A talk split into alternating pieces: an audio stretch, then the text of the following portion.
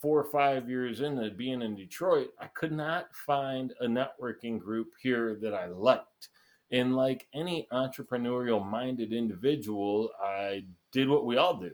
I scratched my own itch. I created one. And it turned out to be a very fast growing and one of the first hybrid real world online networking groups in the world.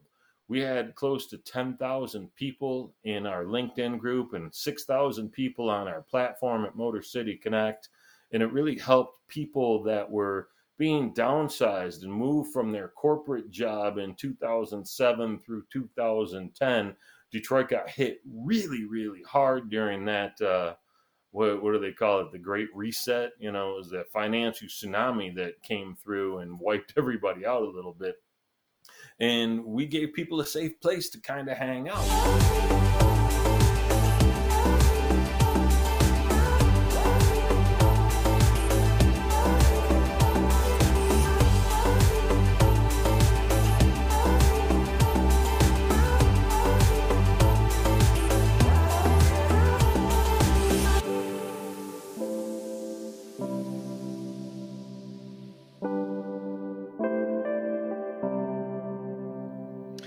Up, everybody? Welcome to a brand new episode of the None of Your Business podcast. Sean and Lacey here, just as we are each and every week.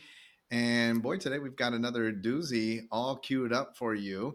Can't wait to dive in and hear all about the great things because he comes highly recommended from uh, two of our previous podcast guests. Um, let's dial him up. Terry Bean jumping in. What's up, Terry? What's going on, people? Thanks for having me. Good to see you. Well, we always begin every podcast with the exact same question for our guests because it's a super important question to us. We think that a lot of times, especially people that are on a lot of podcasts that we dial up on in the podcast world and um, social media and on the internet, um, it can oftentimes seem like people just have sort of um, they woke up yesterday and they were successful. They Right. just were rolled out of bed and entered into success, their parents handed them over a successful business. I mean, you were probably brought up, um, you know, on the under On under the Tony Robbins. as Yeah, they you and yeah. Tony were were you know best friends, and then of course, I mean, this is all a piece of cake for you, and that usually is not the case. Can you tell us a little bit about how we end up here? Give us sort of the journey from. Uh, from uh, when you just were getting started, the ups and downs, highs and lows, to where we're speaking to you today. I love it, man. I let me take the silver spoon out of my mouth, Lacey. Let me let me yank that out real quick. You know, I had I had the opportunity to pull that silver spoon move. My dad had a decent business here in the Detroit area in office furniture as a Herman Miller dealer for years and years. And I don't have the eye for design. And fortunately, we all knew that early on. So it was, uh, you know, make your own way, son. Figure it the heck out. And I remember being 17. Well, actually, no, I was I was 20 ish, 21 in this conversation. My dad and I were at lunch, and he grabbed a salt shaker, and he said, "Look at this thing." And I said, "All right." And he grabbed the silverware, and he said, "Look at this." And then he grabbed a glass and said, "Look at this." And I said, "Uh, "What are we doing here, Pop?" And he said, I want you to think about what all they have in common. I said, Well, they're all sitting here on this table. Uh, my dad was kind of a smart aleck, and uh, he passed that gene quite along to me, and I appreciated that. Um, but that wasn't what he was asking. What his point was, very specifically, was that each of those products had to be sold to the restaurant. And so he told me in that time, since I was not going to follow his original advice in 1991 of get into computer science, because that's just not my personality type, uh, that I would probably be best suited to get into some level of sales. So I, I combined his advice. I got into technology sales and did that for a handful of years down in Columbus, Ohio, in the in the mid to late 90s. Eventually got into selling people as a as a recruiter and running a staffing agency. And in doing so, I learned a lot about networking. When you are a recruiter, you cannot end a phone call without getting a referral for someone to call. Otherwise, the following the bouncing ball game ends. So, who do you know? Who should I talk to? you know, who would be a good person to have a conversation with, all became really, really part of my conversation. It was like, you know, questions that I would ask. I would set up the referral request in the beginning of the call. I would remind them that I was going to be asking. And by the end of the call, I was absolutely asking. And, and getting those referrals became the lifeblood of my business success as a recruiter. Um, I was also in a business to business networking group at the time. I became the membership chair of our chapter, then the area director of five chapters. I was 26, 27 years old, training other people how to network more effectively. So that all ended in 2000 when I moved from Columbus back to Detroit. Fast forward four or five years into being in Detroit, I could not find a networking group here that I liked. And like any entrepreneurial minded individual, I did what we all do. I scratched my own itch. I created one. And it turned out to be a very fast growing and one of the first hybrid real world online networking groups in the world we had close to 10,000 people in our LinkedIn group and 6,000 people on our platform at Motor City Connect.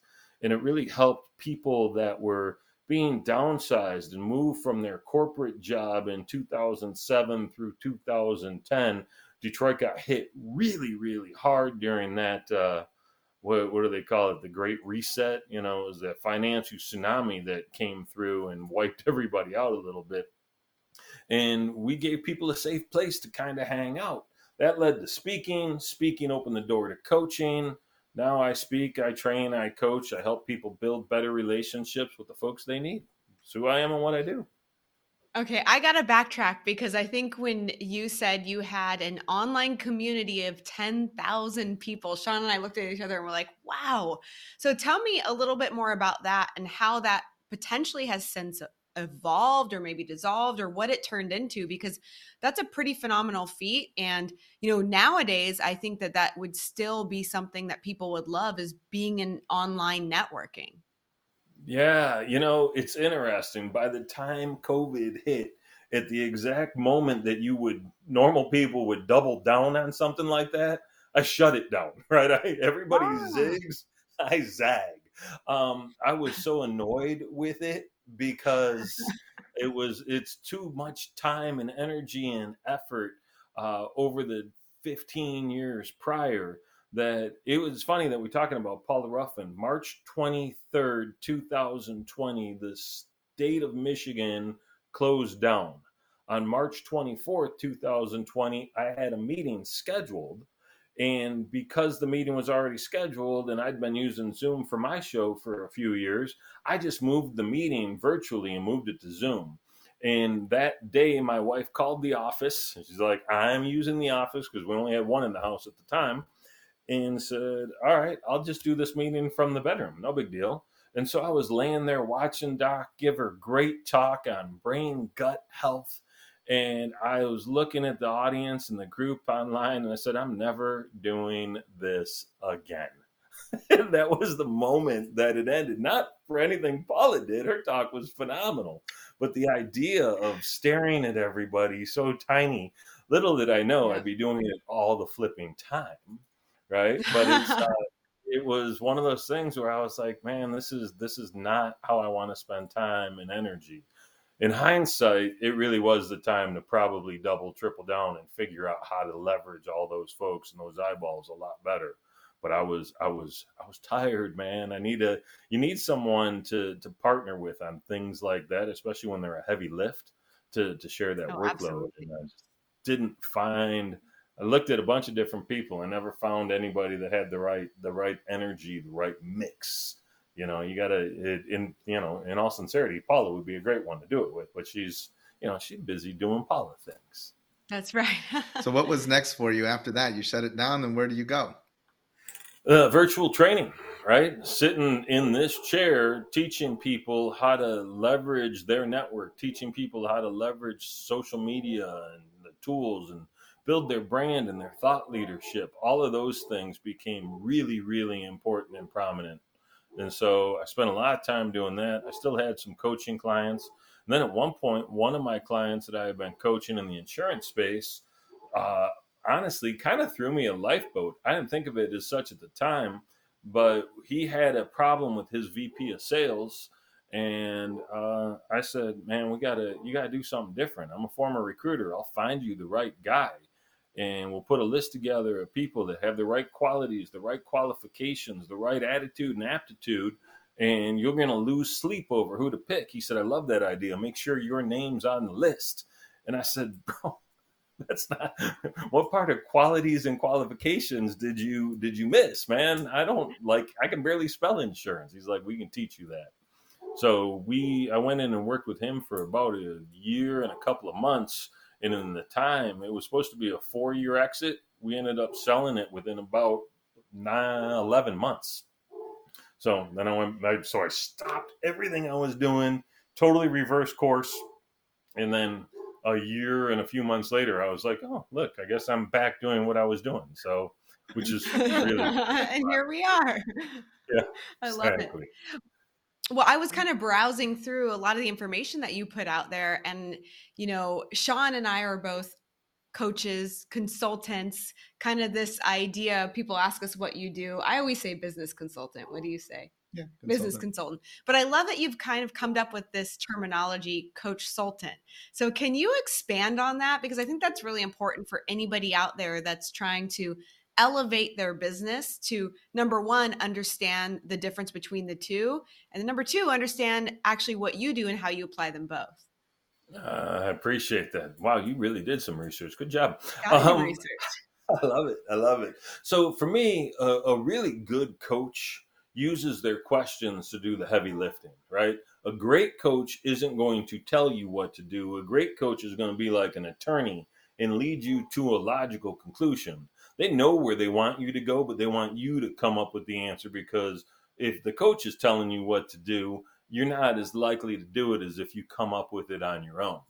A consultant, on the other hand, is a is an expert in something that you bring in to maybe roll up their sleeves or to tell you what to do. And I found myself wearing both hats through all of the sessions I was in. And and the word coach when I started in 2008 was kind of fresh. Um, but by 2015, oh, and, and in 2008, the word consultant meant that you got laid off and didn't have a job. And so you were billing yourself as something else. Um, and so I didn't really jive with that at the time. And then by 2015, 2016, the word coach kind of had that same connotation to it. Like everybody that no longer is employed and is doing their own thing became a coach. So I was like, you know, back to zig when everybody's eggs. I'm gonna I'm gonna be a coach sultan because I'm gonna do both.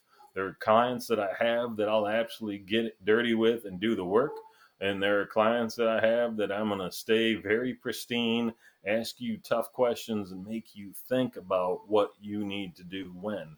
And there sometimes it's not even the client. Sometimes it's just the situation, depending on what needs to get done. Well, I love that, and and you know, Lacey and I talk an awful lot about the difference between a coach and a mentor, but I never thought about the consultants and the coaches being laid off and then they're out on the market. We're, we're cracking up because we call ourselves consultants. I'm like, oh, that's because I've never had a real job, so I don't know what I don't know what, what it's like to get like. laid off, right? I don't know what that's, that's like. That's amazing. You brand yourself as a consultant, so uh, I absolutely love that. Hey, um, right in the middle here of the podcast, I want to make sure that people know how to connect with you um, if people are enjoying and then enjoy the rest of the show, how can people reach out to you and find out more about what you've got going on? I appreciate that. The best way is on my website. It's trybean.com, T R Y B E A N.com. I'm a real avid LinkedIn user, so you can find me there as Terry Bean, the one in Detroit, because uh, there's a few of us out there, and one of them did really, really bad things. Don't find the guy in Portland, Oregon. That is not me. I promise. I mean, you know, we're gonna look now, right? Like, I know you are, and now you're gonna be like, "Holy crap!" I can see why you would say that. so yeah, man, that's uh, I'm on all the other socials too, but I I find myself uh, using my Facebook page, which is also slash Trybean, and LinkedIn the majority of the time. I look like this, and I don't take very good photos on the other side of the camera either. So Instagram has never really been my jam, man. Fair enough. and so you uh, let's talk about the book. You've got a book coming out. It's got a uh, very um, hook like title, but I understand that it was written um, with a with a dose of passion and purpose. Um, so tell us about the book that's coming out. Yeah, man. Uh, so I, I started writing to my daughter last fall in October. She went through a couple of really traumatic episodes in college. Uh, last year in December, uh, a boy that she had dated briefly, she wasn't dating him at the time, but about three weeks after they broke up, he jumped off a bridge. And that kind of messed her up, as it would mess anybody up. Uh, and then fast forward eight months in the September-ish timeframe, her roommate overdosed on a bunch of pills, and you know she had to like resuscitate this girl in their apartment. And so those two things happening to a 19, 20 year old girl less than a year time frame was rough. And so I started kind of sharing things about mindset and about how we make decisions and how we kind of flow through life and what we let get to us and what we don't, what we put in a box and what we sit with and embrace. And as I was writing these things to her, I was about 10 entries in, consider them like uh, individual blog posts. I said, Is this helpful? And she said, Dad, no one's ever taught me this stuff. I don't understand why we don't learn these things. And it was you know, a combination of lessons I've learned from observing and from reading and, you know, being esoteric and into the metaphysical woo woo space a little too much, probably. And and she's like, I yeah, I just wish someone else would have shared this with me. I've talked to my friends about it, and none of them know it too. And I said, what do you think if we turn this into a book? Do you think it would help people? And she said, Yeah, for sure. And so I would title each one of those little blogs, and it was originally going to be just called Mindset Matters. But as I wrote one of the posts, it was called Finding Harmony in the Fucks You Give. And like any band that's put together an album where they take the title of a song or a lyric from the song and they name the entire album that, that's what happened. It was like the the title of the book came from just writing the book and you know taking time and taking account of what really matters in your life how to make better decisions and be clear on them um, really became the driving force and so it's geared toward you know her she's 20 and so people at her age and a little older than her age because we're filled with anxiety right now everybody's got fomo of what they're what they're not doing you know we're all looking at everybody's highlight reel on social media and comparing our lives to theirs and we're all triggered a little too easily. So mm-hmm. it's about figuring out what really, really matters to you and letting the rest of the shit go. Gosh, so I love that because you know, a lot of times we in our own lives, we go through our own trials and tribulations and we learn so many life lessons and then we take them for granted, right? And we forget that uh, people haven't had the same experiences to learn those. So I love that you put that like into a beautiful collaboration for people to journey through to be able to learn those in advance before having to experience them. So that's so beautiful. I got to ask though, where can people get the book? Oh yeah, so I don't have the official book website, but for now there's a page on my website, trybean.com slash finding harmony. So in there, there's a couple of videos. Yeah, I, I tried to keep that part cleaned up a little bit, right? uh, there's some there's some videos talk of me talking about what's in the book, and I did some Facebook lives from a promotional standpoint, so they'll be able to see it. The one thing that drives me the most nuts, though, is like I modeled all of the behaviors in this book for 20 years, right? I shared with this. Uh, this is the, the book is who I am and but my kid didn't pick up on it. And one day it dawned on me, I never connected the dots for her. I was showing her all these things. I was being the person that can do these things, but I never really explained why they matter. And so, like, you, you, because you're looking at your life when your daughter, when your kid does something messed up, it's a reflection on you. And so, I'm like, where, where did I go wrong? And it was the idea of making sure that you know the underlying why was very clear. So it was a good lesson for me too. I've learned a lot through the process. You know, that's something that's so interesting that you say that because that's something that we have learned actually in from a, even a leadership standpoint. So if you're out mm-hmm. there and you have a business or you have team or you hire on individuals, so oftentimes we're just like, here's what you do without the underlying why behind it.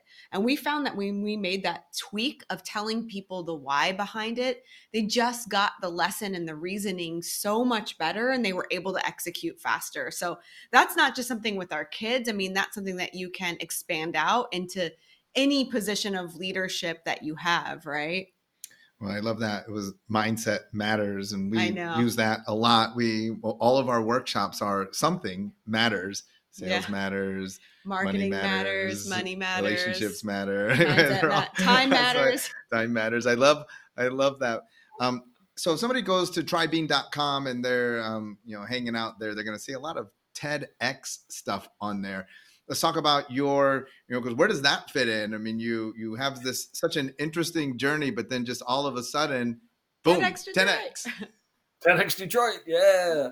Um, so when when Motor City Connect was really really humming and active, 2008 2009, uh, my I had a buddy of mine that was kind of running it with me, and he's a marketing guy and was always watching TED videos, and found out that in that year 09, TED released this X program allowing people to independently produce their own event, and so he called them got the license, hung up with them, called me and said, Hey, good news, we're putting on a TED event. I said, Who's Ted?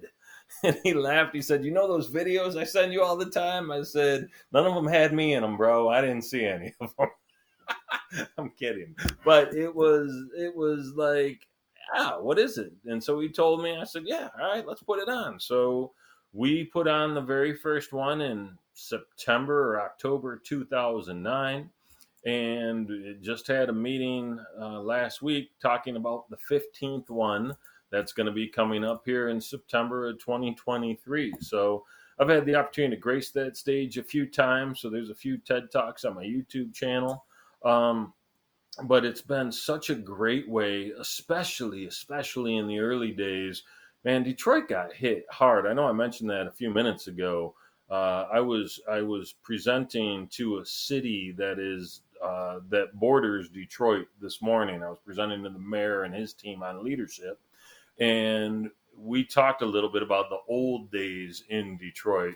And when the deputy sheriff was like, "Remember when we used to call it, you know, Murder City?" I'm like, "Yeah, dude, I do remember that." And it's amazing to see how far it's come because right now, if you look at USA Today, in the nation's best river walks, it's the city of Detroit you know and so to watch just the elevation of where that town has gone um, it's like kind of the heart work and so tedx detroit and motor city connect were both outpours of love for the city. That's why they exist was to change the narrative. Because you know you can't expect the rest of the world to stop bashing you when you're all running around bashing yourself. And so that's why I was intrigued and why I got on board with it because I wanted us to change that story. And I, you know, 15 years later, I, you know what, I pat myself on the damn back because, you know, I'm not Dan Gilbert, so I didn't, I didn't do it with cash. I did it with shifting the energy, right? And that is every bit as important. Well, it doesn't spend well, but so yeah. it's almost important it's, I mean, 15 years, that's an amazing track record. Um, and all of that's those. my 15, overnight success, Lacey. That's my. Yeah, overnight. I know, right? Just like rolled out of bed and there you were. I got to ask, like, is there any one moment or one thing that you learned or heard somebody say that truly sticks out for you over your 15 years of listening to that? Ooh, um, wow, wow, wow, wow you know there there is definitely a moment there was a lady that's a professor down in texas that is from the detroit area and she's she's working down there she's uh, she did a talk called creating a stem a female stem army And so her job is to empower women and get them into chemistry in particular and science in general. And she got up on this stage, and her name is Kate the Chemist. So if anybody's like, what is he talking about? Google Kate the Chemist, TEDx Detroit, and you'll see. But her energy was so flippin' phenomenal, is so high, and throughout this entire talk, it was so fun. And at the tail end of it, she taught us all how to breathe fire and literally set the stage ablaze. Well, maybe not literally, but she set the air ablaze on stage. The stage did not catch on fire. Um, and that really, like, every time I think of it, it makes me smile.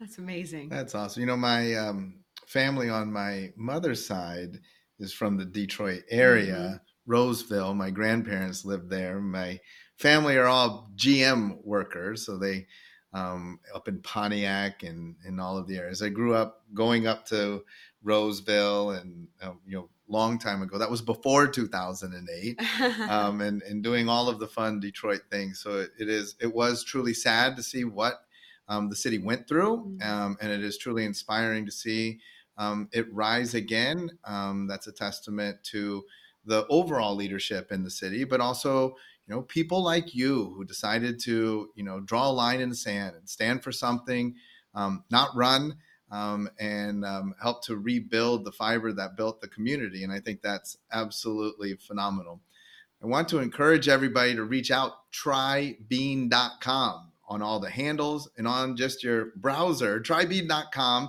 and make sure you get a copy of the book i think that um, it's going to be very inspirational yeah. because I also wonder how many parents might read this book and also be inspired, um, either just on an individual level to share with their own children, or maybe there's a few more books that get written because of their unique life experiences and kind of what they've gone through um, in raising their children. So, Terry, we want to thank you so much for jumping on the None of Your Business podcast today. I appreciate it. It's been a lot of fun, you two. I really, I like your style. I like how you go through this. How'd you come up with the name? I got to ask. None of your business. Well, we have a, a it's the same name as our um, book. We have a book called None of Your Business, and the whole idea um, in this is to we're working to inspire service providers to fall back in love with the idea of being a business person. So many of us are like, oh, I don't want to market or I don't want to sell. I don't want to network. I don't want to post anything on social media, but I do feel like people should just reach out to me and give me money. Um, and that I haven't found um, anywhere anywhere that that works. that, that yeah. Works. So we're on a mission. Yes, I, I yeah. read that book. I will, yeah. I will watch that podcast. I'll watch that TED Talk. Let Absolutely. me know when that comes up. Absolutely love it. Well, Terry, thank you again so much for being on the show. All right, everybody, we're going to work. We're going to have to work double hard next week I to know. top this one. Terry crushed it, knocked it out of the park. Um, but don't worry, we're going to give it a shot. We'll be back again next week with a brand new edition of the None of Your Business podcast.